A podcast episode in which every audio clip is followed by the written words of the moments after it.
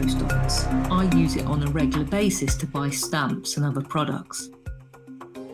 The post office describes itself on its website as a business which really matters. They say they are a business driven by social purpose to be there for its customers. However, they let so many of their employees down and destroyed lives when they wrongfully accused and prosecuted so many for stealing from them. The reality was, but lots of people hadn't stolen from them. Of course, there will be some that had, but the Horizon system they were using had lots of problems with it, and they presumed that the information was accurate. And even when they realised that there were these problems occurring, did they disclose this information to others? No, they didn't. What they did was cover things up, and they told each individual, in the majority of cases that I've heard about, that they were the only ones. They lied. They knew that there were others. In this episode, I talked to Linton Orrit. Linton was a barrister who was involved in the April appeal and represented four people whose convictions were overturned. I then talked to Scott, who was a victim of this miscarriage of justice, and he was forced into a position where he had no alternative but to plead guilty to false accounting charges. Finally, in this episode, I talked to Marion, whose late husband Peter paid the ultimate price before he died of having no alternative but to plead guilty to a number of offences, which he shouldn't have had to do. Conviction was quashed in April he never got to see the day when this happened. It is a tragic example of a large scale miscarriage of justice that has and continues to shock the nation. And so many people should be looking over their shoulder about what they did, because as they say, you reap what you sow.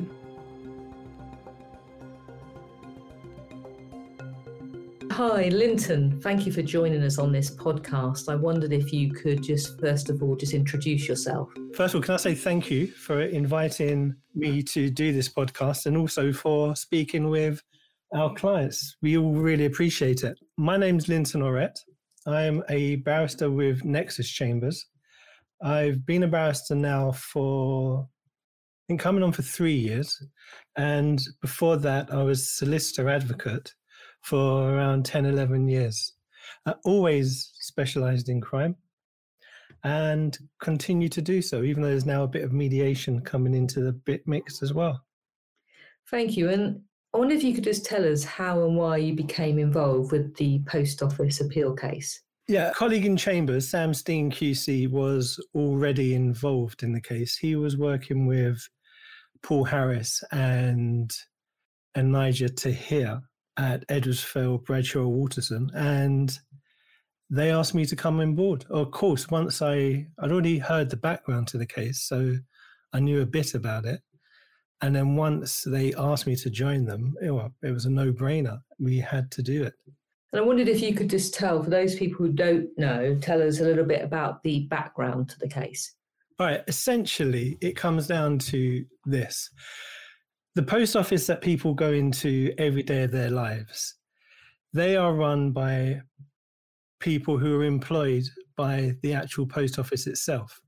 They have a contract with them, a contract which, as it turns out, was very well, it didn't take care of the small person, put it like that, who runs their independent business. So what happened is the post office sub postmasters would enter into a contract with the post office which said exactly if there is a discrepancy a shortfall in the amount of money which the post office say is due unless it's rectified it comes out of the pocket of the sub postmaster regardless of whether the post office can prove it's their fault or not now those contracts were in place for years. And around 20 years ago, the post office introduced a computer system. That system was known as Horizon. From the start, sub postmasters were saying, look, there's something wrong with this system. There are glitches, money's going missing, money's showing up where it shouldn't. We can't rectify it. Please, can you sort out your system? The post office, from the beginning, right through for the next two decades or so, said, not our problem. Any problems are with the with you. If you don't give us our money, we will take you to court. Mm-hmm.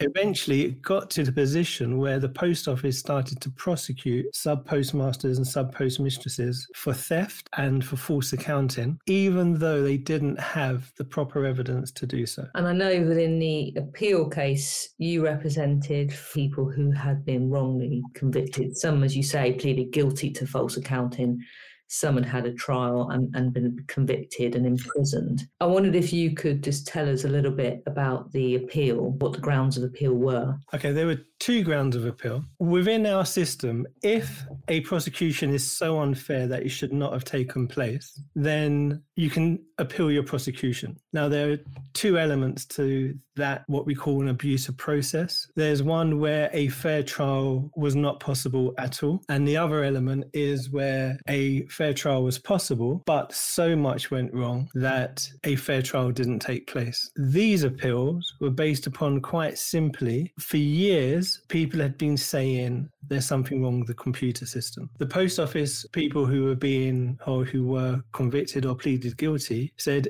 it's not us it's it's not us it's the system and the post office failed to disclose evidence which would have showed that there were problems with the system from the beginning so evidence which existed which would have supported the defences were sat on by the post office. But it went further than that. Also, there was almost a culture within the post office to avoid any form of criticism against the Horizon system. It went so far that by the time we got to the appeal, during the process there, it was revealed to us that there were documents from the post office, which were a clear indication of how they thought about things, saying, look, any minutes from meetings that discuss this Horizon issue, they should be destroyed. They shouldn't be kept because they may have to be revealed at a later stage. Now, if anyone knows about disclosure in criminal proceedings, you shouldn't be destroying documents and you shouldn't be giving instructions to people within the post office to destroy minutes of meetings. It's just unconscionable. Yeah, I mean, it's shocking, isn't it? Because, like you said, anyone who knows anything about criminal law or anyone in general, I think would be shocked to hear that the post mm. office, who hold themselves to have so much integrity, or that's what they wanted to give the impression to everyone that they had this integrity, does something like that.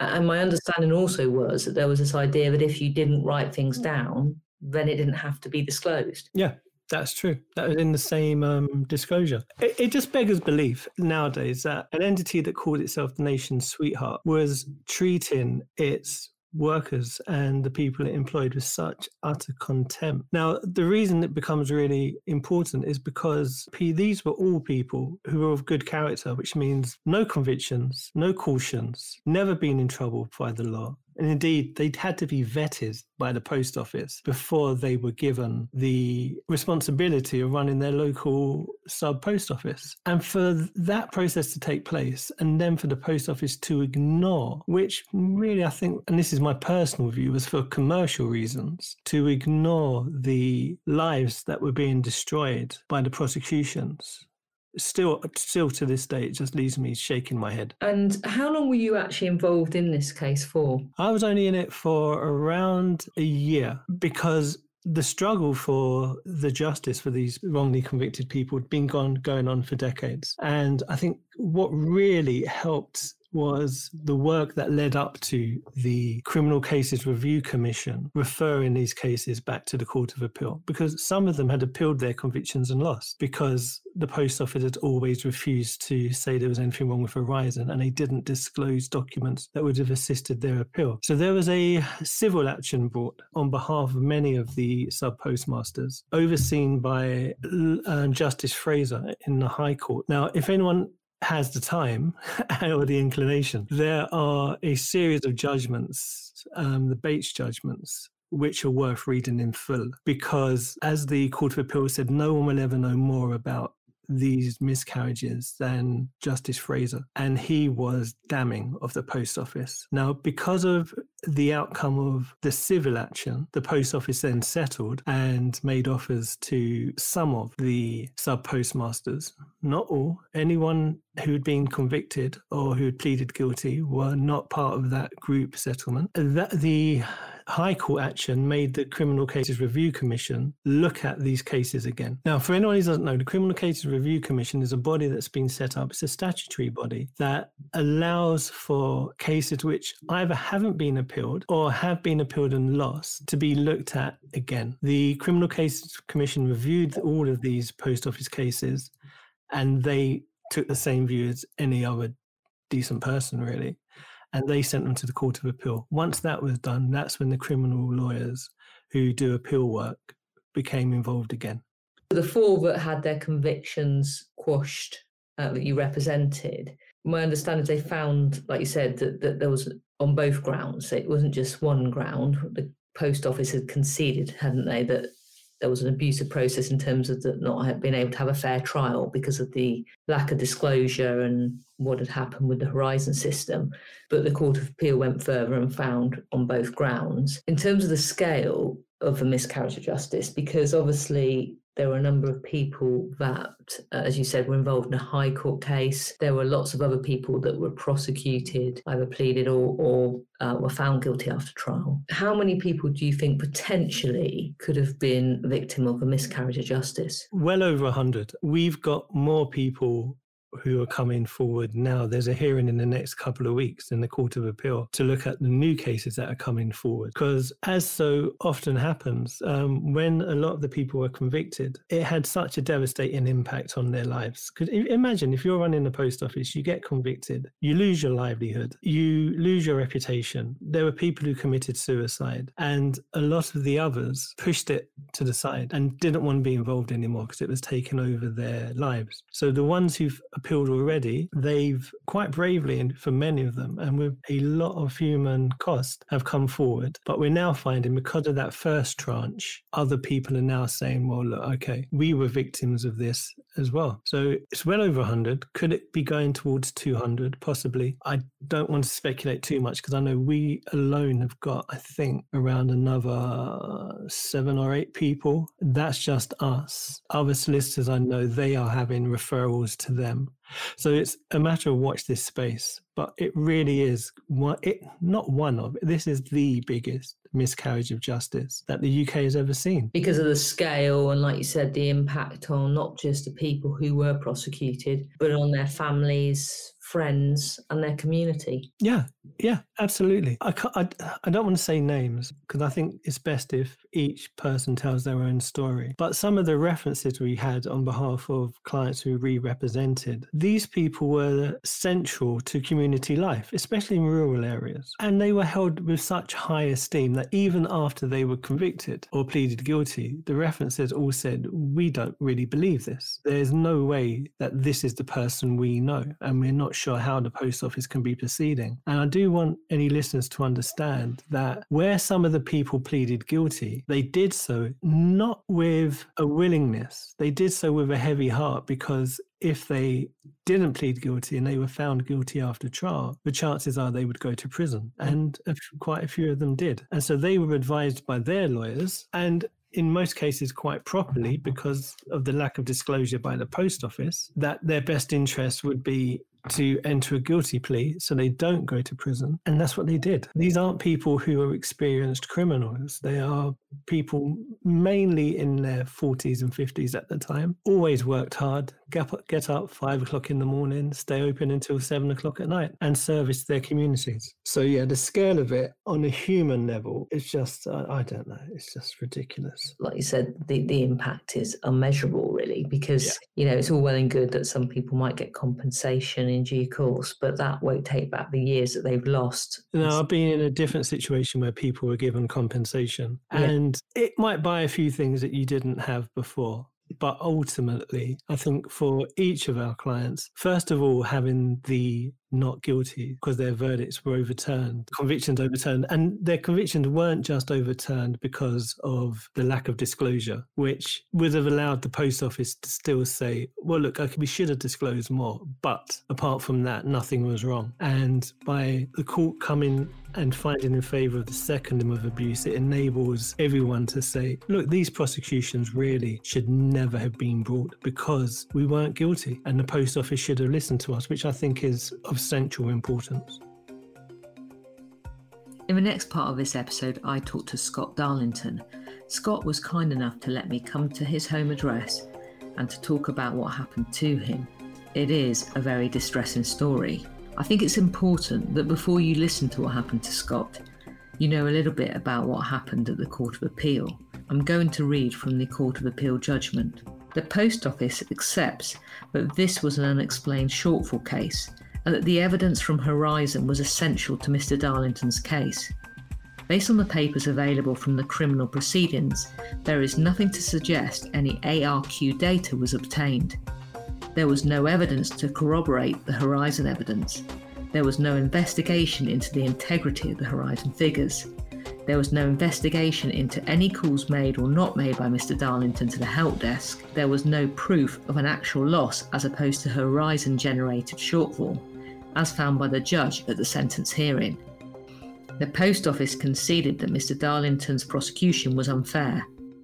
But we are bound, the Court of Appeal said, to conclude that his prosecution was in addition an affront to justice. The public interest requires us to mark this latter conclusion. We do so by allowing his appeal both on ground 1 and 2. His convictions are unsafe. Notwithstanding his guilty pleas, we quash his convictions on all five counts. This is Scott's story. Hi, Scott. I wondered if you could first of all just introduce yourself for the podcast. Hello, I am Scott Darlington. I'm in my 50s and I live in Macclesfield. Thank you. And I wonder if you could tell me, first of all, what life was like before your nightmare began when you started the po- uh, the, with the post office? Well, I've done various things in my life. I'm, I'm a, an engineer, mechanical engineer. I'm, I'm also a qualified sound engineer. I used to be involved in music. I was involved in music for a long time until my daughter was born and I decided to try and get more of a steady income, which I used some of the money that I earned from music to purchase a business, and it turned out I purchased the post office. Uh, so everything was not too bad up until buying the post office, and I decided to buy it to improve my financial situation, really. And to get a contract with the post office, what sort of vetting process did you have to go through?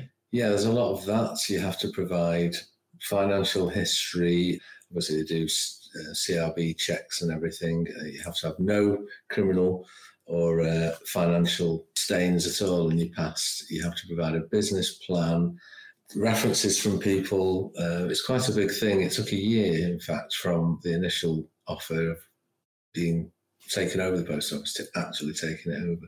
And where was your post office based? Mine was in Alderley Edge, which is a wealthy part of uh, Cheshire. So you start at the post office. When when was that? What sort of year was? it? In two thousand let me get this right. Two thousand and five. I started the post office. And did you have a sort of shop retail part yeah. as well, or was it just the post office? It was a shop. There's quite a large shop on the front and only a smallish post office at the back. Actually, a three position counter, of which two, mainly two, were used.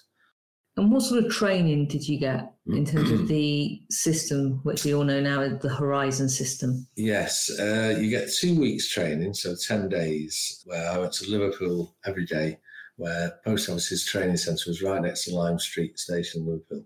So every day there, and you just did role play, pretty much role play most of the time, and and some technical instruction. When it came to the actual balancing, you know, we only did one of those and I can guarantee that everybody there on the course that said there was me was very unsure about the whole procedure. There was that many facets to it that after a while, when you're in a post office, you get used to. But training was pretty woeful looking back. I thought it would probably be enough, but looking back, it wasn't. And so, when did things start to go wrong? Uh, the first thing went wrong was in 2008, February 2008, when we used to have discrepancies every balance, but they were usually small, a few pounds. And after the, the amount that we used to turn over in a in a month, because they started off as monthly balances and then they went to weekly balances we turned over about 150,000 a week. So two or three pound discrepancy was okay. It was a little bit of human error. It wasn't worth worrying about, you know. And then in February 2008, I had a discrepancy. It was 1,700 pounds. I'll get that right. 1,700. And uh, which the computer said that I had 1,700 pounds worth of stamps more than I'd actually got. And bear in mind the cost of stamps, that would equate to quite, quite a few stamps. It's highly unlikely that someone made an error of that amount in stamps to a customer. So, what did you do in relation to that error? Um, well, we rang the helpline and I told them that um, I'd got first class stamps amounted to this much more than I had got. And he just said, Well, I actually told him as well that they, they were correct the previous week, and we've been selling them all week since. We'd had no deliveries of stamps, yet now I've got £800 more of stamps than I did have the previous week. And he said, Well, unless you've got proof and documentation to this effect, how are you going to pay? Those are his actual words. So either cash, check, or he said you can settle centrally where we just remove it from your remuneration. So I did that. So for the following two months, they removed £850 out of each remuneration to cover the £1,700. How did you feel about that? Because you could obviously see that it wasn't your fault and you must have been really concerned about, you know, where this increase of stamps had come from. So how did that make you feel when he just spoke to you in that way and, and was quite dismissive of the problem and said, you've got to pay for it? Yeah, well, me and uh, the, my fellow colleague Arthur, who'd run his own post office for 30 odd years, he said alarm bells are ringing with. I was, I, I did still think that something would come back. I did still think that this discrepancy would be spotted somewhere further down the line and uh, some kind of transaction corrections would be issued, but nothing ever came back. So then I started to think, right, something's fishy, you know, about this. And the next discrepancy that came along, I didn't tell them about. And what was the next discrepancy? What was uh, that for? The, the, first one was in, I think it was in the March of 2008, and in September 2008, another discrepancy arrived. And if my memory is correct, it was it was either four or six thousand down, near enough. And uh, we spent till midnight. We stayed up all night. We printed out every possible piece of information we could use for tracing it, and there was no transactions, no large ones or any strange ones that could have accounted for it. So we knew that there was a, there was a bomb waiting to go off, really. And so, what what happens next? Well, we didn't. I didn't tell them. I rolled over into the next financial period so we could uh, trade, and we spent night in night out. I was paying him overtime for him to stay with me and seeing if we could somehow get to the bottom of it. And each balance, it was just going worse and worse and worse. And we were double checking each other as well. I mean, we trusted each other because we've been doing this for ages, but we started to double check each other's work just to make sure neither of us was making a silly error and not spotting it. And even when we were doing that, the discrepancies were just going up and up and up. So we knew there was something terribly wrong. And like you said, you didn't feel that you could call the helpline again because you knew what yeah, they were going to say. The procedure was going to be, yeah. And you also could see things going up and up and up. And I imagine that must have been really stressful for you and your colleague because you're then, like you said, it's a ticking time bomb, yeah, it? Really? I mean, we're going to be liable according to the contract. We were liable, and we're up to sixteen thousand now, and then into the twenty odd thousand, and eventually forty-four thousand. That is obviously a considerable amount of money. At some point, obviously, someone from the post office got involved. How what happened, and when was that? What happened there was uh, I got um, a message to remit out some excess money. If you've got too much holdings, as it's known, they ask you to remit them out for safety and stuff like that in the post office and just not holding excess amounts of cash.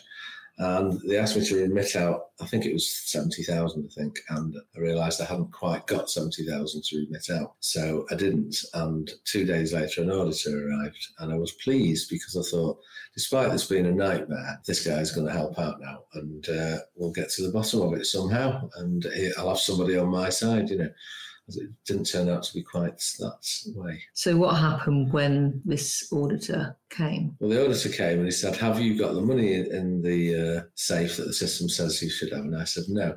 So, from the beginning, I didn't try and hide anything because I hadn't done anything and I didn't try and cover anything. I was pleased that he'd come. So, I explained exactly what had happened so far and uh, and how we dealt with it basically, and, and just rolling over and keeping the losses in the system. He'd made a few phone calls. Two guys from the internal fraud investigators arrived, and I was taken to Macclesfield post office and interviewed under caution in a room above it that was just like a police station with a already a got a tape thing in it, lockable door, and seats for the interview. You know, which was quite surprised seeing that actually. um, it was intimidating, but I didn't feel that intimidated because I felt I, I know I haven't taken any money, so nothing could ever be levelled at me and they're going to have to get to the bottom of it now. And but the interview was all you know biased into getting me to admit that I'd taken money. You know, that's what it was like from the off. Even to, at one point, one of the two chaps standing up, standing up and pointing at me, saying, "Did you take the money?" Repeating it, "Did you take the money?" So very oppressive Quite interview aggressive, yeah. because you were obviously just trying to explain, I imagine, what had happened. Yeah, um, right. And you'd also, I presume, told them about the fact that you'd rung the helpline. Yeah, So, right, yeah, at a very early stage, you you sought help, and you'd obviously the money had been repaid. So, if you were stealing, common sense, why would you then ring up and sort of, in a way, tip people off that's that you right. were doing that? That's right.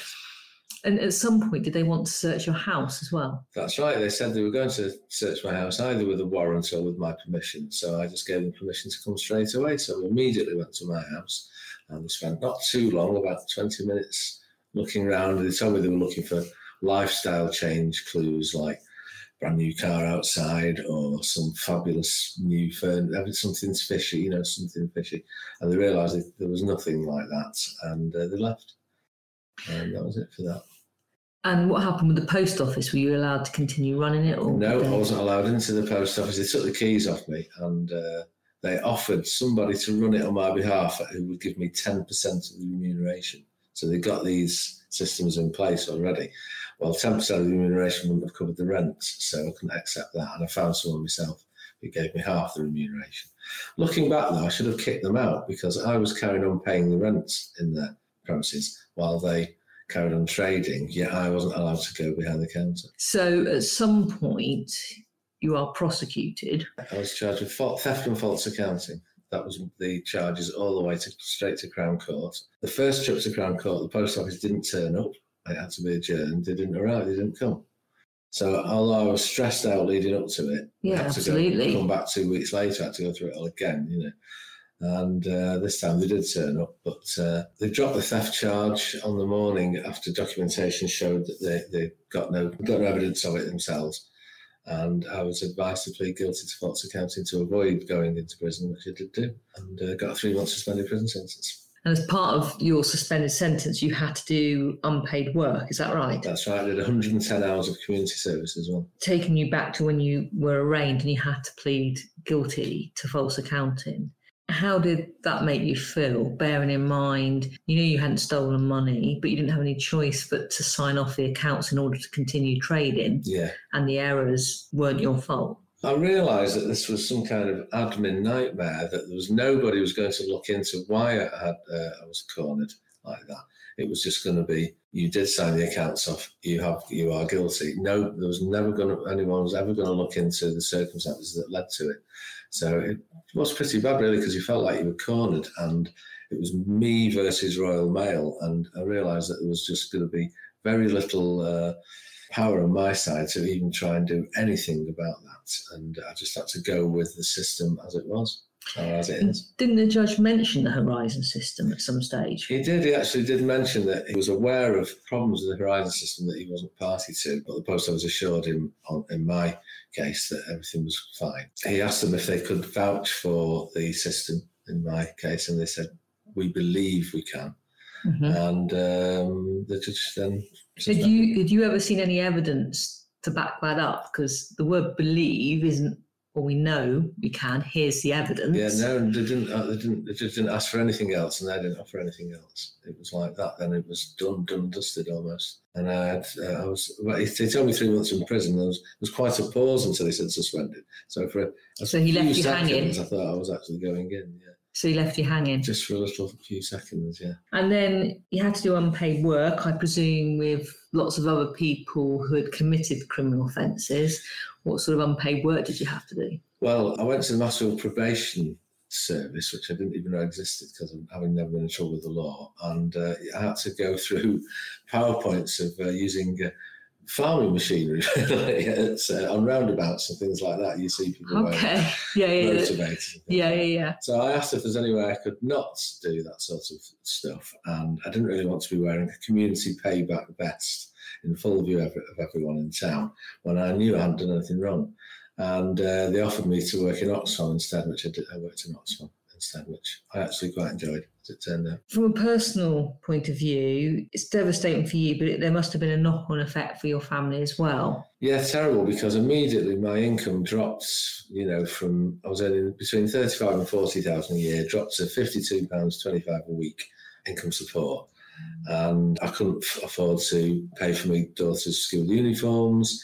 We were struggling on the the, the rent of the post office and everything. If it wasn't for the fact that the landlords, there was a bar actually next to the, the post office, and when uh, when the foreclosed on me, uh, the bar wanted to extend into that, and because of that, they the landlords did not enforce the remainder of the lease on me, which would have meant I would have lost my house if they had because they just thought it'd be better to just get rid of me on this one and get this bar moved in and, and rather than chase me for bankrupt over bankruptcy over the next couple of years or something like that. So I had seven days to find five thousand pounds and I could walk away from the lease. So I sold my car, I sold everything I'd got basically, you know, to get out of the lease. So now we're in a situation where uh, we've still got the mortgage on the post office, which is still paying to this day. Uh, and obviously the fact that I was extremely on my upper, so I couldn't afford to help my daughter out properly or be the dad I was meant to be. I know it's not all about money, but when you can't even afford to buy a new pair of shoes, no, it's, it's, it's a big issue, you know. It's soul destroying, isn't it? Yeah, I imagine, and, issue, and, even yeah. worse as well, you, your name was in the paper. Yeah, everyone yeah. knew. About your conviction. And being the postmaster, everybody knows you because you don't know everybody, but they all know you because almost everyone ends up going into the post office. And so obviously I had the stigma of everybody in Alderley Edge reading that I'd pleaded guilty. Um, it was pretty nightmarish because it didn't stop there. Even after the um, after my conviction and I'd done my community service and everything, literally a couple of weeks later, I got a letter from the post office, the Proceeds of Crime Act application, where they asked me to surrender my. They said they've been paying the mortgage on the proceeds of crime, despite there being no evidence of theft and everything like this. And uh, they asked me to surrender my driving license, passport, and the deeds to my house and the lease to the shop, which is I still had the shop at this point. It was it was a few months after um, being convicted that it was foreclosed, but I still had the shop. They wanted the deeds to that as well and everything. I reported this back to my same barrister that had represented me in Crown Court, and he took it back in and uh, it was thrown out. Put me really in stress because I thought I was going to lose my house then. And I still haven't told my daughter the, the depths of this was going. If I hadn't had to tell her, you're going to lose the house and, and my partner and everything at the time. So nightmarish stress, nightmarish stress. And then uh, three, three and a half years unemployed. And then at some point you become aware of others in a similar position.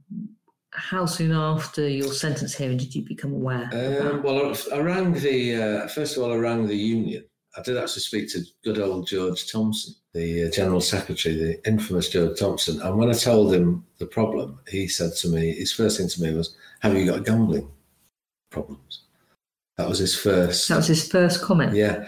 So I said, "Oh, I see." I said, "I thought I thought you were here to help." He said, "Oh, we've had plenty of people who got gambling problems, sticking hands in the till, and all that sort of stuff." Wow. Anyway, uh, I did start doing a little bit of research by just ty- typing her post office horizon system in, and I saw that there was various controversial um, articles about it, and some other people had uh, had some problems with it. And then I came across Alan Bates, um, and uh, I was one of the first. I'm not the first, but in the first twenty or thirty, I think, to sort of join up with the JS, JFSA, as it was meant to be known, the Justice of Postmasters Alliance, and uh, we started having meetings, and it started growing from there. And realised, and then I knew then, I knew it wasn't me then. I still got my doubts that had we screwed up, had we made some gigantic mistakes that we just hadn't, you know, messed up, or my staff had messed up. I believe they hadn't, but there was nothing to say otherwise, you know, because we, and I was guilty of this, that, and the other. As soon as the JFSA thing started, it then vindicated. I knew there was loads of other people who had been through the same nightmare as me. So yeah. So imagine you gained a lot of support from mm, that. Mm, yeah, you start realizing it's not me. It's not me. And when you spoke to them, they had the same procedures had happened to them, the way they've been dealt with, pretty much, and you knew this was a, a systemic thing really that was going on. And did you get told from because a lot of people that I've spoken to about this case, and it's well documented, a lot of people were told that you were the only one by the authorities, and yeah. no one else had had a problem with that system. You know, I said I am not sure about the Horizon system. I don't trust it fully after this. You know, it's been all right up until this point. It seemed to be, so I didn't have any qualms with it. But now I, I don't. Well, you're the only person in the situation. They told me. They didn't say you're the only other person that's uh, argued about Horizon. So uh, yeah, so that's subtly different, but the same meaning, I think. Yeah. yeah. And and then at some point you have the appeal, and that is did you go up to London for the appeal? Yeah. And that was in April this year, and your conviction was quashed. But essentially, the court made it clear it didn't matter the fact that you pleaded guilty. Yeah, that's right. To the offence because you were put in a position where you hadn't got a choice. Yeah. I mean, the appeal process is a long process, I know. And there must have been a great moment when your conviction was you're one of the first group. Mm-hmm. But there's a, there must be a lot of sadness as well because you've had a lot of lost years. Yeah. It's uh, taken a long time to get to that point. That's right. I mean, it's like 11 years or something, 12 years for me. Uh, to be honest, uh, I wasn't too excited. I'm glad, obviously, it was great. It was a really nice day. It was a great day for us because uh, it was it was really nice to actually be on, on the side where it's the post office that are in trouble now, uh, you know, and not us anymore. That was a nice feeling. But because I'd never committed the offence and it's supposedly spent after seven years anyway, although it still causes you problems, the fact that it was overturned was more of an admin thing for me. Uh, um, you know, I was really pleased with that. It was the fact that it was the post office was shown to uh, to be an affront to the justice system, and you know, and stuff like this. It was those sides of things that were really good for me, because before this, obviously, we had the Horizon system, you know, and the way uh, the Horizon trials. The way that the post office had operated throughout that was, to me, was that, that should that should have been criminal offences, really. They conceded one of the grounds, which was, uh, in your case, that you couldn't have had a fair trial, yeah. but they didn't con- they concede the second ground, which the Court of Appeal actually said no, yeah. we do find. The way you they basically use the justice system for their own ends, and so it is an affront to the justice system. For anyone else who wants to take on a post office, because the Horizon system is still the system that's used. Yeah. What would your well? Uh, I don't think uh, it's hard to uh, it's hard to give anyone any advice on taking a post office on because uh, unless I, I, mean my advice would be to not to because uh, unless the system and the contracts are completely rewritten so that you're not going to be in the, the sort of liability that we had, it's just not worth it. it it's just not worth it because if something goes wrong, you it's you that has to cough up. The buck stops with you. The buck stops with you straight away, whether it was your fault or not. So I wouldn't do it. In the final part of this episode, I talked to Marion Holmes. Her late husband Peter died before his conviction was overturned. I'm very grateful to Marion for letting me into her home and opening up so much about something that must be so painful to talk about, because it destroyed the last few years of his life. What is important, of course, is for you to know exactly what the Court of Appeal found when they quashed his conviction in April this year. They said the following the Post Office accepted that this was an unexplained shortfall case and that the evidence from the Horizon was essential to Mr. Holmes' case. The ARQ data was obtained, but it was not clear whether it had been disclosed. It appeared that there was no evidence to corroborate the Horizon evidence. There was no investigation into the integrity of the Horizon figures, and there was no proof of an actual loss as opposed to a Horizon generated shortfall. The Post Office conceded that Mr. Holmes' prosecution was unfair, but we are bound, the Court of Appeal said, to conclude that his prosecution was an addition and affront to justice. The public interest requires us to mark this latter conclusion. We do so by allowing his appeal on both ground 1 and 2. His convictions are unsafe, notwithstanding his guilty pleas. We quash his conviction on all four counts. This is Peter's story. Hi, Marion. I wondered if, first of all, you could just introduce yourself to the podcast listeners. Yes, my name's Marion Holmes, and I'm here because my husband, or my late husband Peter, was convicted of false accounting with the post office in December 2010. Thank you. Marion, what was life like before well, your husband's nightmare began? Well, we, we were both working hard. I had my own business. Peter was working as a manager in a post office, and life was really pretty good. The children were growing up, so we had life to ourselves. We were planning as and when we would retire and what we would do with our, our lives. We could go out when we felt like it and enjoy our life. And I know, just by way of background, that your husband Peter had worked as a police officer at one point. Yes, he joined the force as a cadet in in 1960, I think it was.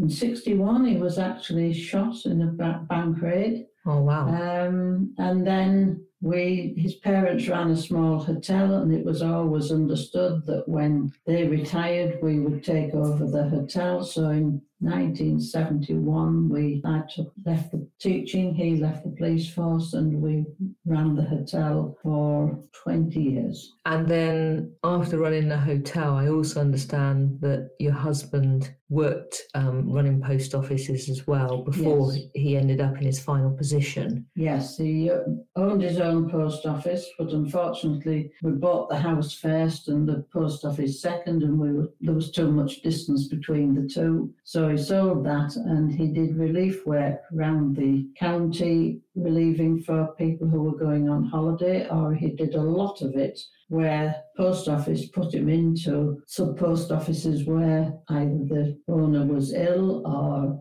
there was a problem and Pete ran it and sorted it out. And then in 1996, he was offered a job as managing Jesmond Post Office, which was back in his home area because he'd grown up in Jesmond. And uh, he ran that until he got kicked out. Well, I wondered if we could talk about what happened. When did you become aware that there was a problem with Pete's work? For a while, I knew he wasn't happy, he, he wasn't well but Peter being Peter, he just bottled it up to himself. And then one afternoon he came to the shop, to my shop, and he called me outside and he said, I've been kicked out of the post office. And that was the first I knew of any real problem. And then when did you become aware of the sort of scale of the problem? He had an inter- full interview with the owner, the his, uh, the owner's father, who really owned the whole business, and the post office the following day. And I went home in the afternoon to get something from home, and he was there. And I said, "Oh, where's your car?" He said, "Oh, they brought me home," and they were going through every single thing in his office his, his computer, all his bank accounts and everything to see if they could find the money that they said was missing. You told me earlier when we were speaking outside the podcast that he'd offered to make them a cup of tea and because he was just being kind and um, he realized that they were obviously searching the premises and someone actually followed and watched him whilst he was mm. doing that. Yes, they wouldn't let him out of the site. Whether they thought that he was going to go and pull this £46,000 out of somewhere and hide it somewhere else, I don't know. But no, they wouldn't let him. And I know they've you know, they got a forensic accountant to examine your finances and Pete's. And, and you were saying earlier about the carpet, that they found a transaction and you'd essentially just you bought some new carpet for about £200, certainly not 40 plus thousand pounds that he was eventually accused of stealing. That's right. Um, it, it, was actually his immediate boss um, who said, Well, doesn't JP Carpets mean anything when they said, Have you had double glazing put in or this put in. And he said, No, we've not spent anything. I mean, it was one of these, well, if it was working, you didn't replace it. I've lived on somebody else's carpets for 50 years, so know exactly.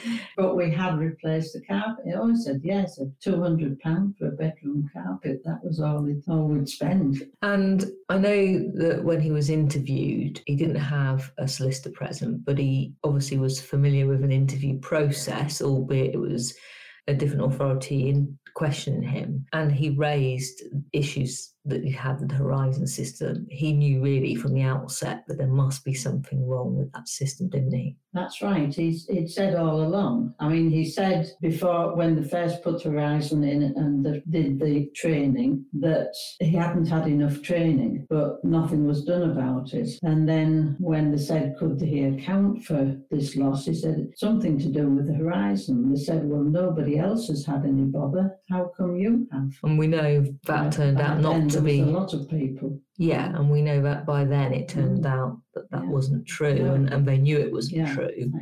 How w- was it for you and, and the family after he was accused, before, before he ended up in court? What, what was it life like? apart from he didn't have a job, therefore we hadn't any spare money. We both were of the opinion, well, British justice system won't convict him, you know, and, and he he was accused in 2008 and it was 2010 before we went to court and we just thought, well, we've heard nothing. In fact, just that day, my um, local postmaster, who Peter had relieved for earlier on, said, Has Peter ever heard anything more about the post office? And I said, No. He said, Oh, thank heaven for that. Because when I told him what had happened, he said, Not Peter. You know, he didn't believe it For one so- moment. For one minute. And that day I came home and he said, Oh, I've had a letter from the post office. They're taking me to court. And so that must have been about 18 months that we didn't hear a, a word from them. And then proceedings started. We got a solicitor and that was that was that. And what actually happened was that as the trial was getting nearer and nearer, he decided, didn't he,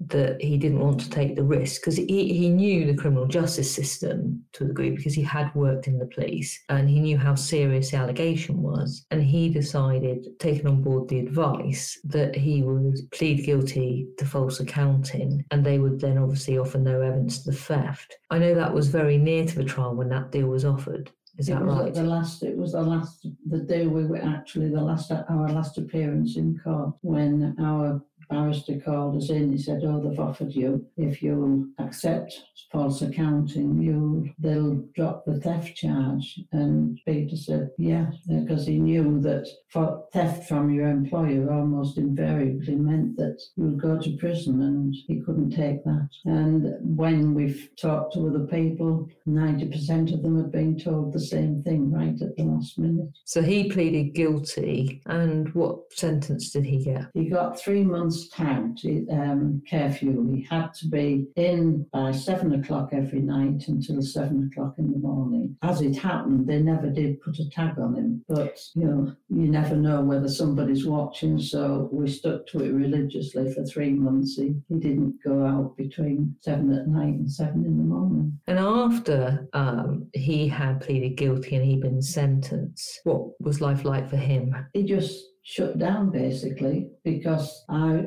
I had intended I was on the point of putting the shop on the market, but I decided well I better keep going because that was the only income coming in. He hadn't any spare money to go out. He didn't really have any hobbies. So for that last four years before I eventually sold the shop, all he did was either sit and watch television or sit on a computer, neither of which did him any good physically. And so his health was declining, he was very isolated, and I imagine it was very stressful for you because you're going to work and you come home, you've got your three children, and, and he's understandably very depressed.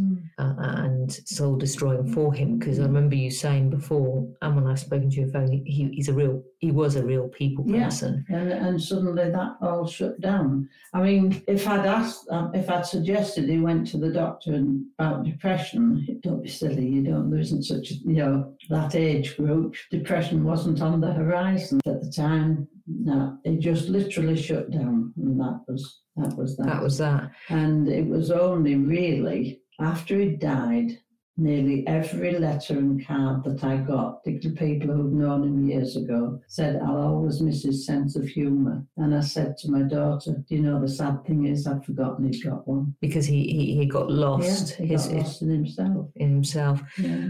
when obviously that that's very distressing to hear that and i know that he did tragically pass away but before he passed away i know that both of you became aware at some stage that you weren't the only ones Oh, yeah. that what you had been told wasn't Mm. true Mm. and when did you first become aware that there were other people Straight away, because as we came, we came home from the court, and a friend who was at court with us rang up and said, "Go on onto your computer, type in post office problems, and see what comes up." And we found a forum that Alan Bates had set up, and it was on, and there was a meeting on the Sunday, and in Bedford. So Pete rang Alan and said, if I come down, we were supposed to see some solicitors, said, I've just about got time to drive to Bedford, see somebody and drive back. As soon as I get there, can I see somebody and not have to wait in a queue? So that was what we did. And then shortly after that, Alan set up this meeting in Warwickshire. And I think there was about 20 some at the first meeting. And everybody went round the room, giving a little detail as to what had happened to them, and nearly every case was the same, absolutely identical. and when you say identical in, what way in They'd all lost money, it's your fault, and they'd all said it's the Horizon system, and that nearly everybody had been told at the very last minute, plead guilty to false accounting and we'll drop the theft charge. The difference was Peter was an, a manager, so he didn't have to pay back the 46,000, his boss did. The others had had to pay back the money. If they pay back the money, plead guilty to false accounting, we'll drop the theft charge. So, in some ways, it must have been very distressing to hear that there's other people in that position, but also comforting to know that you're not the only one. Mm, it was. I mean, you know, until till we went on that website, unfortunately for us, it was almost immediately. We thought nobody else had. Well, we've been told nobody else had had any problems. The post office said nobody else has had problems. How come you have? And I know you were part of the group that went to the High Court um, against the post office, and obviously you were also part of the group that went to the appeal court because uh, you appealed against your husband's conviction on his behalf, obviously because he has tragically passed away before his name was cleared. There were a number of you invo- involved in that appeal action. What did it mean to you and your family to have Peter's name's name cleared? Peter always said the only thing he wanted was his name cleared and the article put in the paper the size of the one that was in the paper when he was convicted. And my QC arranged for that, and the local paper put a full page article in to say that he was innocent. And that I wish you'd been here to see that. Yeah, that must have been a very monumental Yeah, moment. Mm. And in relation to what's still going on, there's still an ongoing fight, isn't there? Not just for other people, because we know there are a large number of people that were wrongly convicted and pleaded guilty to charges that they shouldn't have had to plead guilty to, um, but were put in a very almost impossible position. But also, there's obviously the compensation side as well nothing can turn back the clock. I appreciate that. But if you could give, uh, I've asked everyone really who are doing an interview with, sort of one piece of advice who's in a similar position, perhaps their husband has been convicted of something that they didn't do and they've since passed away. Or perhaps it's just someone who is in the same position Peter was in and is fighting against a, a big organisation like the post office. What would your advice be? try and find somebody else who's doing it as well. And it's only because we were able to get eventually 550 people together that we could get backing to take them to court so that we could get the post office brought to account as to what they'd done. Because up to that point, individuals can't do anything against big organisation. One postmaster, I think he was from Bridlington, tried it and he had it cost him three hundred thousand pounds. One individual cannot take on the sort of backing that the post office they threw money at it because it was public money. They could throw any amount of money, and one individual doesn't stand a chance. You've got to find somebody else who's in the same boat and club together and mm. try and do something about it. And I imagine from your point of view as well, just don't give up hope. No, no. I mean, there's been times since Peter died when I wanted to. Once he was, once he was cleared, once his name was cleared, I never wanted to give up till his name was cleared. Once his name was cleared, I thought that's it. But then the solicitors have got on board and say, well, no, you know. And I think, well, yes, it, it didn't just affect me, it affected the three children. Okay, they weren't young children at the time, but they had to go to work the next day. And my younger daughter was to go and do a pharmacy course. And to be honest, we had to persuade her to carry on because she said, well, no, I can't because now you've got no money to be behind me. But so she nearly didn't become a pharmacist for it. Um, So there's a knock on effect, isn't there? It Yeah. doesn't matter how old your chil- children were at the time, there is an impact. And, Yeah. and like you said, the newspapers, I mean, now they have published this big article mm, showing that your husband's name has been cleared. But at the beginning, they published an article, very big article, his photo saying that he was guilty. And of course, that would have been circulated a- around the community. Yes, and I mean, you can imagine we're going into work next morning, having that, seeing that, and know that half the half your colleagues and bosses and everybody else has seen the same article. I can't be, can't even begin to feel what they, they must have felt that next morning. Fortunately, anybody who actually knew Peter just didn't believe it. No, But there's always those that didn't know him that, oh, that's why Peter Holmes left the post office in such a hurry. Well, I know that it's distressing, I imagine, having to talk about it. And like you said, you're still having to fight to get what you and Peter deserve or what Peter would want you to do, I imagine. But um, thank you ever so much, Marion, for taking time to talk to me. Thank you. I'd just like to take the opportunity to thank everyone who appeared on this podcast episode, in particular Marion and Scott. I'd also like to tell you about the next episode when we look at another post office victim, Rubbina Shaheen. Mohammed, Rubbina's husband, opens up and tells us about what happened to them. It is a tragic case because Rubbina not only lost her liberty, her home, and her reputation, the stress of what happened to her and to Mohammed has had a devastating, detrimental effect on her health.